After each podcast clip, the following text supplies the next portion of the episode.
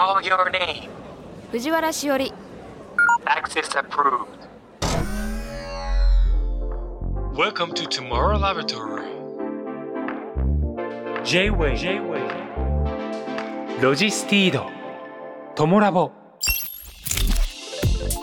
J-WEB ロジスティードトゥモローラボラトリー略してトモラボ。明るい明日のヒントを研究するラボのチーフ藤原しおりです。トモラボは毎回テーマを決めて社会問題をできるだけ噛み砕いて研究していく番組です。ここトモラボにはいろいろなニュースや情報が届いています。その中からテーマに沿ったトピックスをピックアップして研究していきます。このポッドキャストを聞いた後皆さんの生活の中で何かヒントになれば嬉しいです。ロジスティードトモラボ。This program is brought to you by ロジスティード。今回は2023年2月4日にラジオでオンエアした尾形真由美さんを迎えして研究したイシューカカオのことのディレクターズカット版です。時勢などの表現はオンエア当時のままお届けしますのでご了承ください。カカオハンターの尾形真由美ですどうぞよろしくお願いいたしますよろしくお願いしますまず尾形さんのプロフィールをご紹介しましょう尾形真由美さん。1997年お菓子メーカーに入社。商品開発や企画開発を担当されます。お仕事の中でカカオの世界を知らずにチョコレートを開発していることに疑問を感じ単身カカオの生産国を旅し始め現在まで15カ国を訪れたそうです。2003年チョコレートの技術コンサルタントとして独立。2009年に訪れたコロンビアのカカオのポテンシャルに惹かれ現地法人に資金を投資し経営に参画されます。日本で出会っていたコロンビア出身のカルロス・ベラスコさんと原材料から製品まで一貫生産販売するチョコレートブランドカカオハンターズを2013年コロンビアで立ち上げました。コロンビアを活動拠点に研究開発カカオの発掘カカオ豆の品質向上生産指導生産農家の発展のために活動されています。このカカオハンターっていうのは尾形さん的にはどういう意味合いで使われてるんですか、一つは責任です。やっぱり現場に行ってカカオ側からチョコレートの世界を見る。うんもともとはチョコレートの世界からあのカカオに触れてたんですけれども、はい。やっぱり現場を生で見て、うん。これは生産国側から自分がやるべきことがもっとあるだろうっていうのがありましたけれども、何も背負わないわけにはいかなかったので、うん。なんだかインパクトのある名前を背負ったら、うん。やっぱりそれだけ自分が責任持ってやらなければいけない。だからカカオハンターじゃなくてもよかったのかもしれないんですけどでもいろんなカカオを実際探してポテンシャルを見てまだ研究されてない部分とかにも目を向けてっていうことをやってましたので。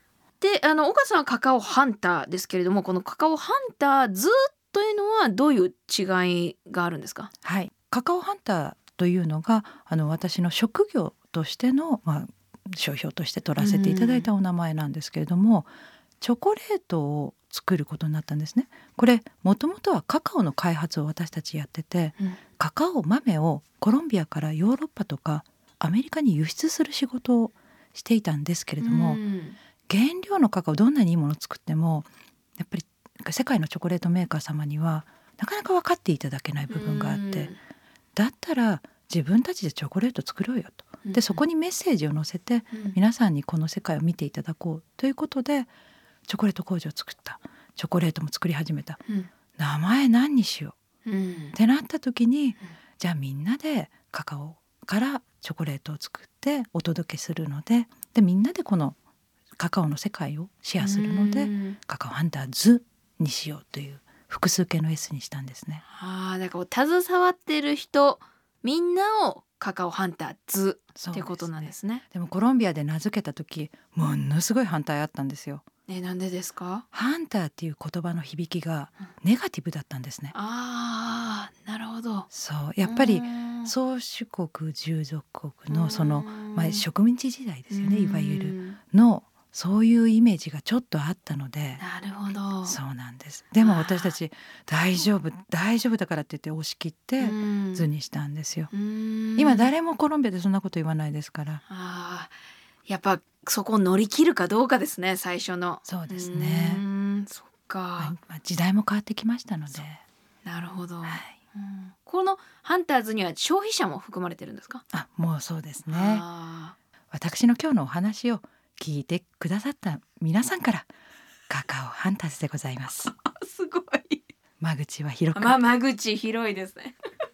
ありがとうございますカカオのことを尾形真由美さんと研究していきましょう。カカオの木のこと。カカオの木は植物学的に属するのは青桐科。カカオ豆はその種子にあたります。カカオの木は7メートルから10メートルほどの高さで幹の太さは大きいもので30センチから40センチほどです特徴的なのは幹や枝に直接花や実をつけること。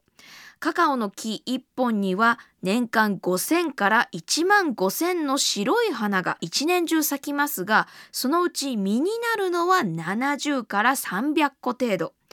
カカオの木を植えてから5年前後で実を収穫できるようになり50年以上取り続けることができるそうです。カカオの実カカオポットは木の根元に実ります。実の色は初めは緑色でやがて黄色やオレンジの色味を帯びて最後は赤褐色紫色になります。よく熟したものほど色は濃く大きさは長さ12から25センチメートル。直径は15センチメートルほどです。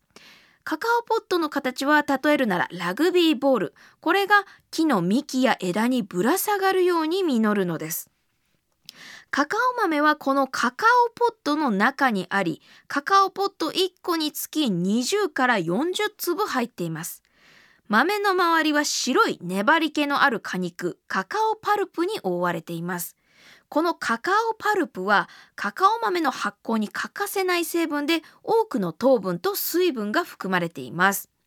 カカオ豆は白いパルプごと実から剥がされ発酵乾燥という過程を経てチョコレートなどの原料になるのです、えー今私はこのカカオの木やカカオポットなどの画像を見ながらお話ししてるんですけれども小笠さんこのカカオの木についてなんか補足だったり追加情報などあったりしますか？そうですね。カカオの木というのはあの先ほどのお話ですごく高くなるとうん。ね、ありましたけれども実際そこまで高くなってしまうと、はい実を取るのが大変なんですね。なので通常は剪定ということを行って、まあ、大体2.8メーターから3メーターぐらいの高さ、そんなに実も高くならない程度に揃えてあげて火をある程度入れる。これ若い時とはい若くない時と違うんですが、まあ、そういったことをやりながら育てていってあげるというすごくデリケートな植物になります。このカカオの木っていうのはやっぱその土地その土地によってこの木は結構違ったりするんですか？はい。スタンダードまず申し上げますね。はい、カカオの木。例えば藤原さんがカカオの木だとすると、うん。くるぶしあたりにも実がなります。くるはい。くるぶしあたはいくりとか、るぶしあたり。お尻のあたりとかポンポンと実がついたりするんですね。はい。要は幹があってはい。幹に直接実がなる。これが不思議ですよね。写真見てるんですけど不思議な光景ですね。うん、皆さんこう枝があって、うん。枝になるって思われる方いらっしゃるんですが、はい。実際そういう実もありますけれどもパッと見、うん。もう幹にボンボンボンと実がついてるという不思議な植物になります。これがまあ大体スタンダードってことですね。スタンダードですね。で品種によって上に上に伸びるタイプとか、うん。横に広がるタイプとか、うん。それからは私はカカオ産地に行くと一番最初に見るのが葉っぱなんですね。葉っぱ。葉っぱの形状がちょっととんがってたり、うん。広がってたり大きかったりうん。あまり大きくならなかったり厚かったりそういったことがありますので、うん。まあそういうところをあの実を見る方が最初多いと思うんですけど、うん。私の場合は枝の形それから葉っぱうん。ですね、葉っぱもうみんな喋りますから。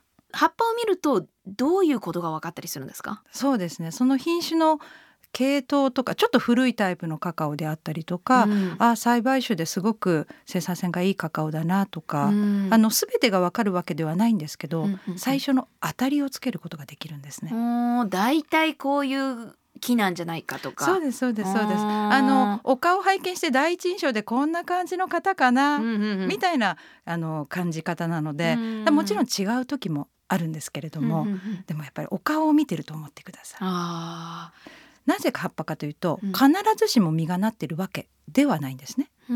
カカオの木というのは基本的に年に2回実をつけるんですけれども、うん。花のシーズン実のシーズン花のシーズン実のシーズンなので間の時に行ってしまうとうん。実もないうん。花も少ないっていう時がありますから、はい。基本的に一年中あるんですけど、うん。やっぱりそんなに実がなってない時は葉っぱを見てまず情報を集めるということをしております。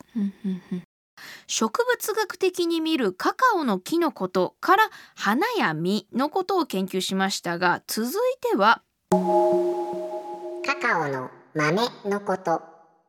収穫されたカカオポットから白いパルプごと取り出されたカカオ豆は原料を製造する第一段階発酵を行います発酵には主にアフリカで採用されているカカオ豆をバナナの葉で覆うヒープ法と主に中南米やアジアで採用されている果肉を木箱に入れ積み上げて管理するボックス法があります。豆を包んでいるパルプは4日から6日間の発酵により溶けますがこの間豆の温度は50度まで上昇します。発酵はパルプを取り除くだけでなくカカオ豆と果汁を反応させる役割もあります。発酵が進むとカカオ豆は幾分膨れ色はチョコレート色になります。発酵に続いて次の段階はカカオ豆の乾燥です。発酵させた豆はおよそ3分の1が水分ですが天日乾燥や機械による人工乾燥で水分は8%以下になります。乾燥が済むとカカオ豆は茶色に変色しチョコレートなどの原料にふさわしい外見となります。その後厳しい検査を合格したカカオ豆が各地へ輸出されていくのです。さてカカオ豆もコーヒー豆と同様に様々な品種が生産されています。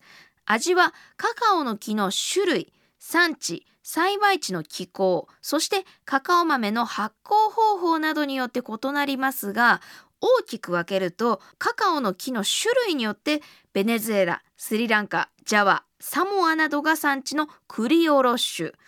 西アフリカ東南アジアなどの産地のフォラステロ種そしてこの2種を交配させたトリニダードクレナダセントルシアベネズエラニューギニアエクアドルなどが産地のトリニタリオ種この3種類に分けられますとのことです。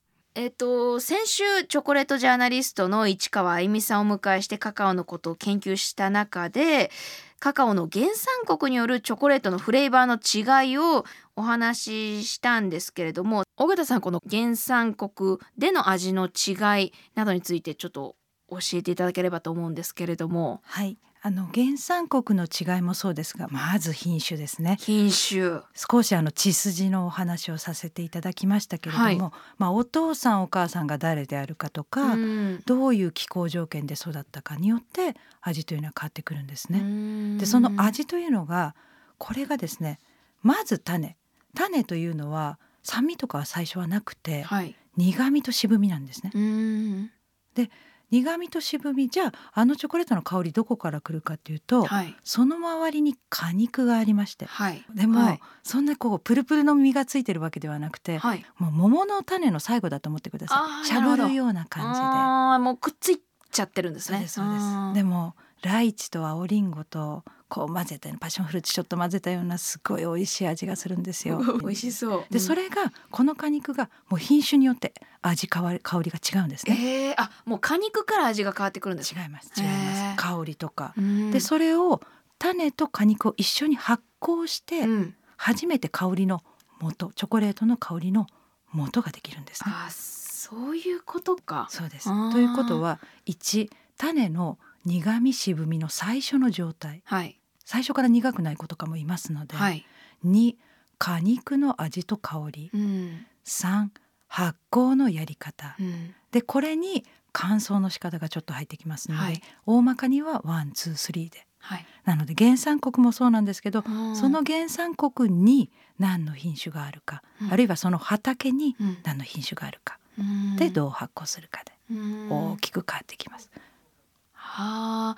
じゃあ12までは今までのやり方だったけど3を変えてみるわとかでもだ変わってきたりするんですか、はい、もうそれは私なんかがすごくやってて。は3番目はお化粧だと思ってください。あ、私たちあのカカオののスカウトマンですから、はい。すっぴんのべっぴんさん探す時もあるんですよ。はいはいはいはいはい。最初からすごい生で食べてもうわこの子苦くないわいい子だわっていうのからはいはい。うわちょっと渋いけどうん。このお化粧してみたら可愛い子ちゃんになるんじゃないかとか。は先に申し上げていいですか、あはい。えどんなカカオも可愛いんです。苦かろうが渋かろうがどんなカカオも可愛いんです。であそこに私たちの技術もそこからどんだけ可愛くなるかうんは私たちの技術ですから。うわすごい。この芸能プロダクション入りたい ってぐらいカカオたちも安心して尾形さんに育てられてますねこれはきっと。あもううちにいらっしゃいって感じですね。すごい。で多分聞いていただいてる皆様にじゃあその香りってなんだろうっていう具体例を申しが申し上げますと、はいそれがフルーティーな香りになったり、うん。フローラルな花のような香りのチョコレートになったり、うんナッティーやうん。スパイシー、うん。それから蜂蜜やバニラの香りがする、ね、入れてなくてもですよ。そういう香りがするスイーティーな香りになったりするんですね。で大事なポイントがはい。発酵って一言で申し上げましたけどカカオ生産国ではい。じゃあ発酵食品食べてる人どれぐらいいるかって言ったらうん。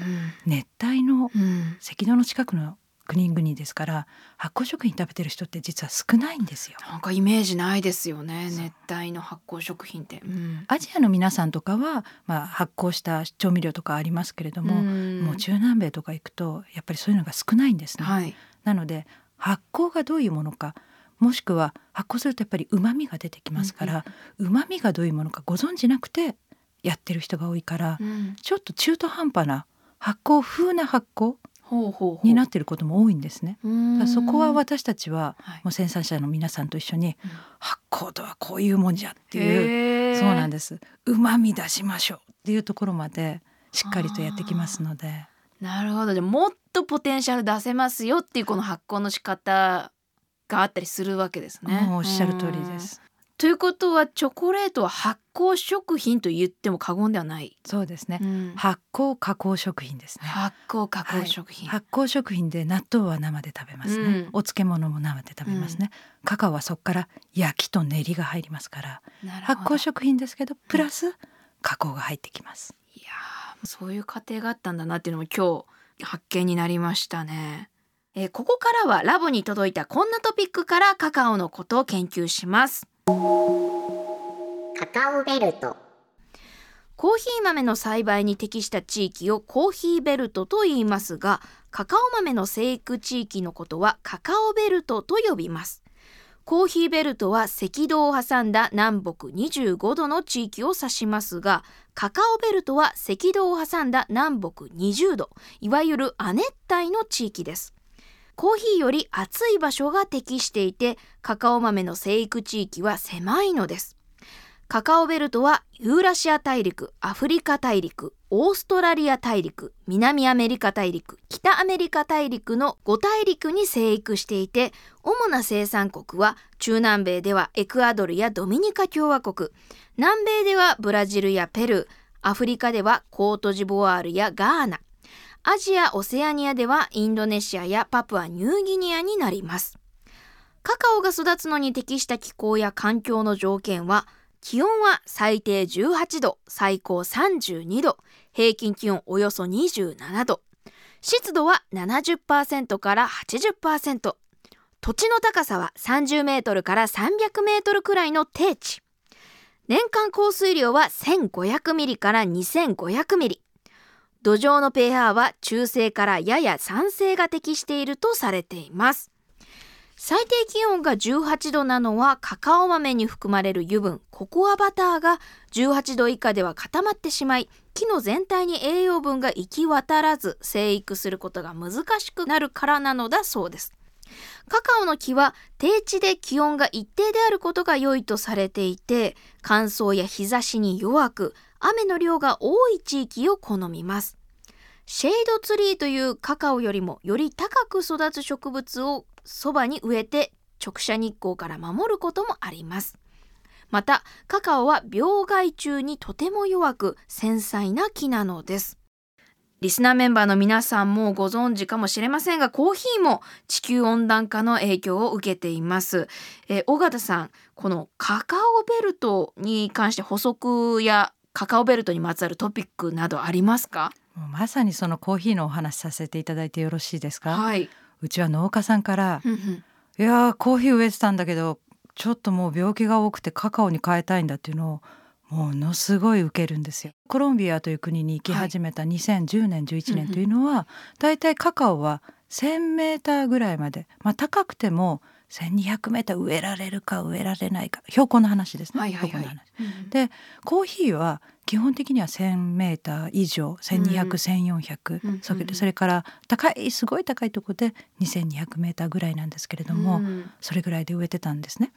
で今カカオどれぐらいいくかって言ったら1,200から1,400なんですよ。はあはあはあ。だから昔コーヒーを植えてた皆さんのコーヒーベルトのところはい。ですね、まあ、コーヒーの標高帯ののところとカカオが今もうかぶってきて、ほでコーヒーが本当に病気が増えて生産性が落ちてると。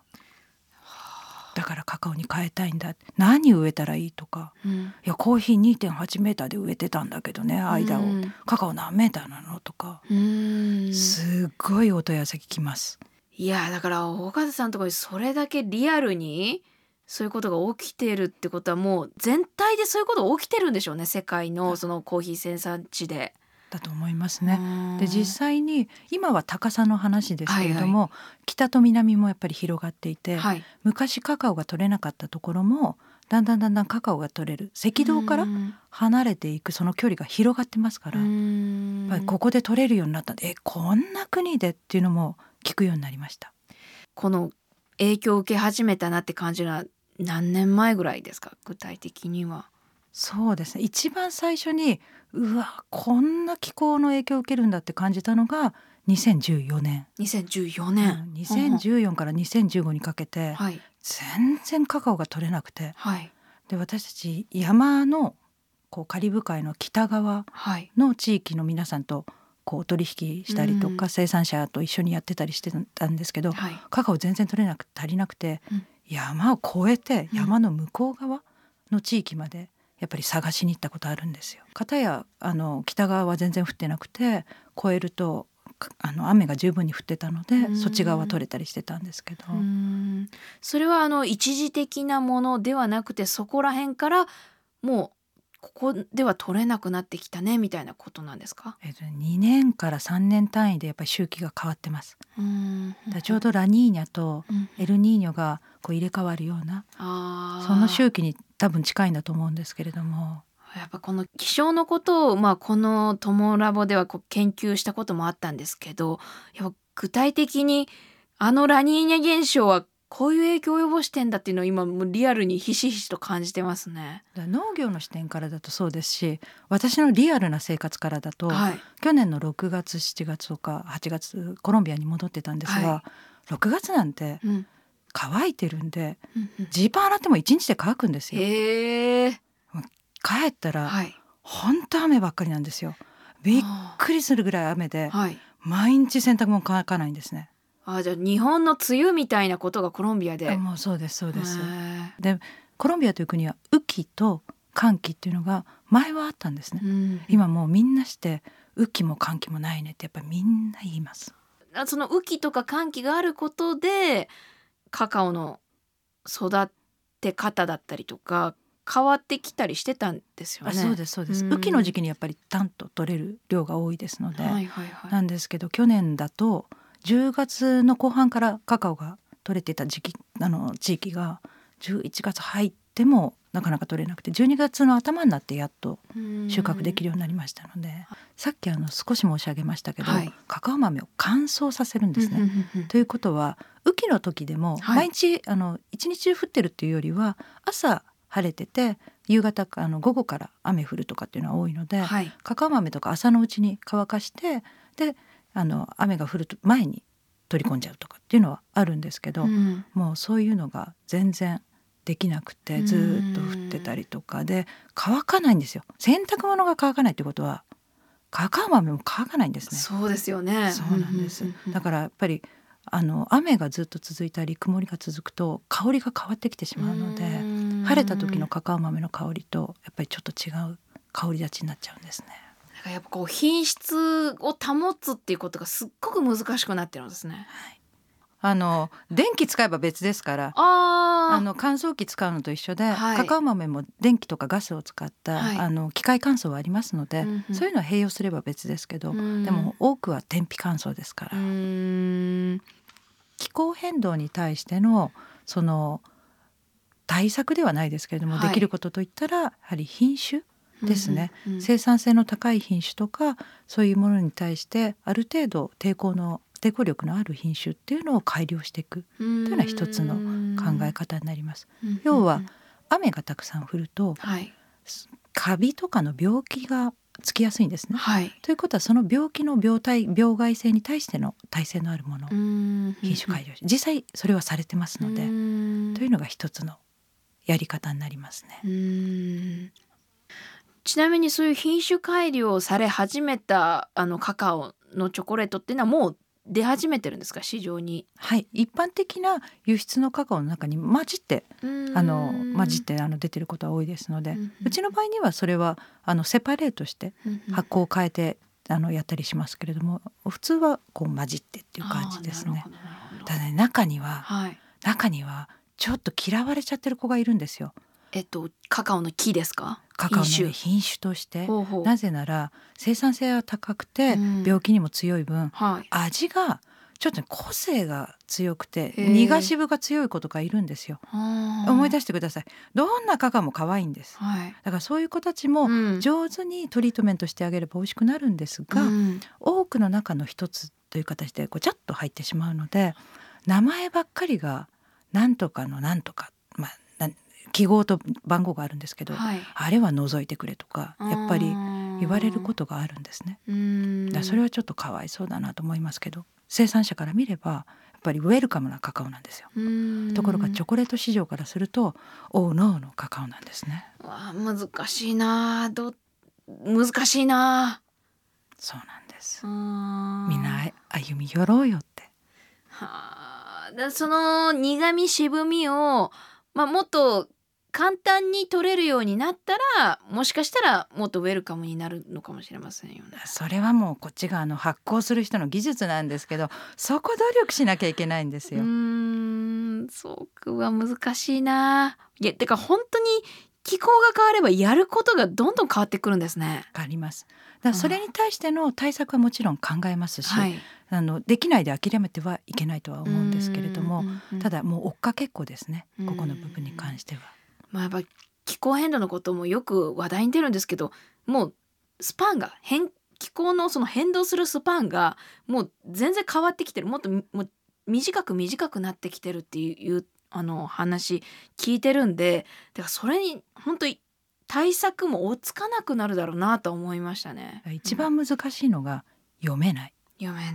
はいうん読めない中でやっていかなければいけないのでそこは本当難しいなと思いますね。やっぱこの話を聞けば聞くほど尾形さんが現場に行かなきゃっていう意味がわかりますね。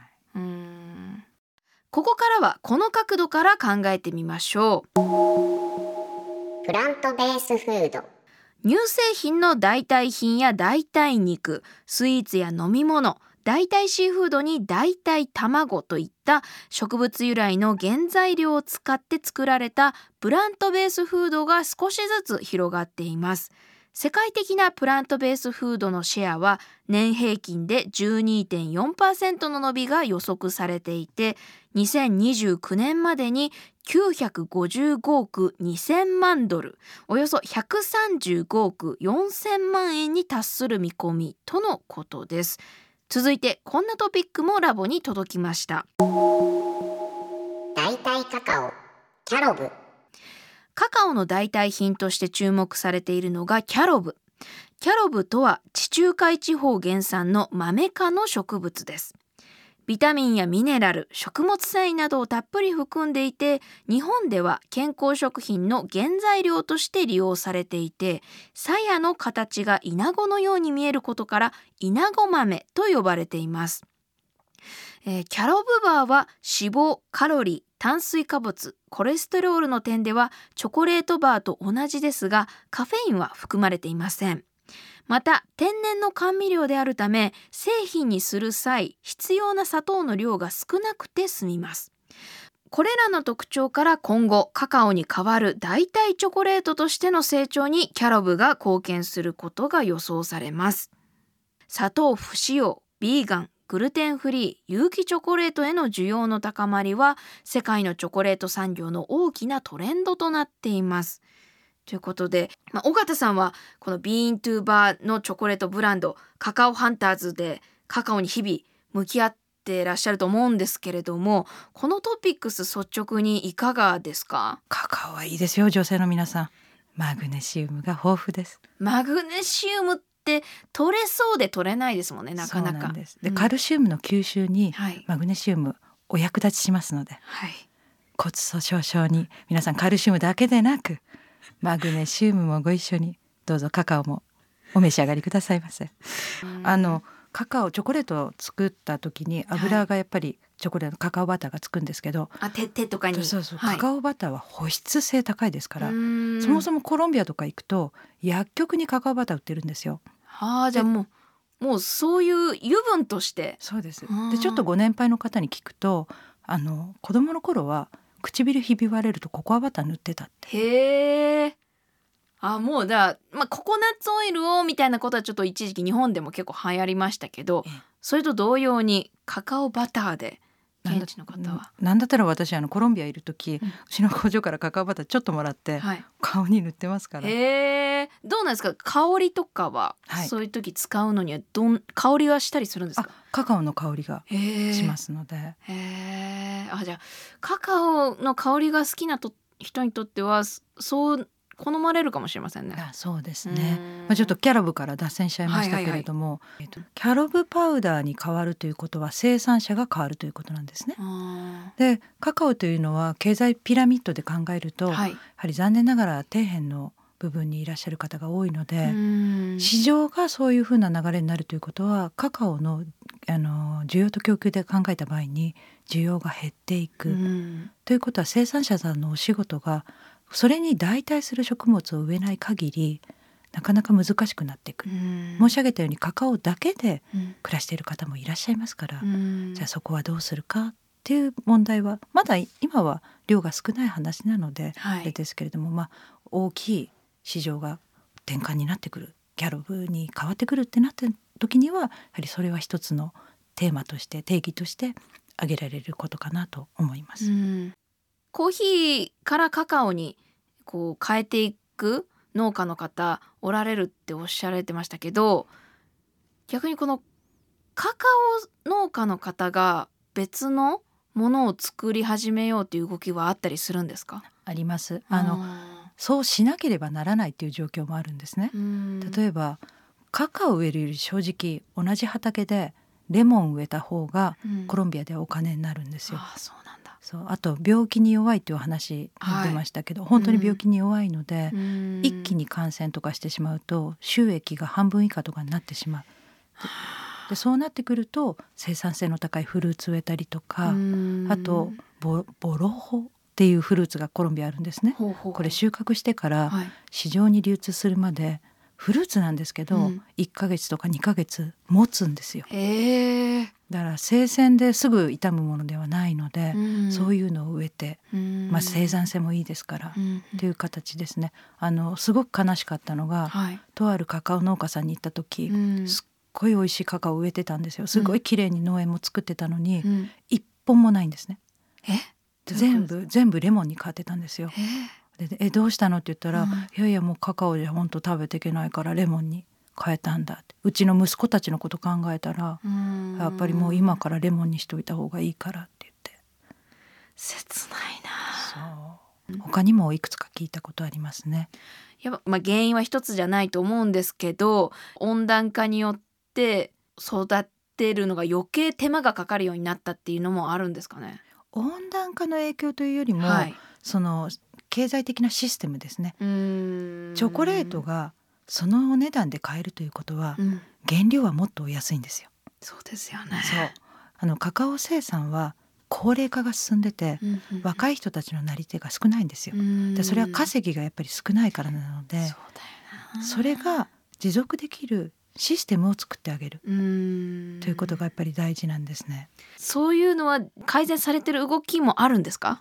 だいぶ出てきていますねうん私たちも10年以上前にそういうダイレクトトレードであったりとか、い。まあ生産者の生産性が上がらないと人畑が大きくなるわけではないので、やっぱり収益が上がっていかないですからそこのサポートもしますけれども、うん。勉強したくても勉強できない生産者が多いですし、うんうんうん。すごく多いんですねそういう方は、うん。それからサポートを受けたくても受けれない方が多い。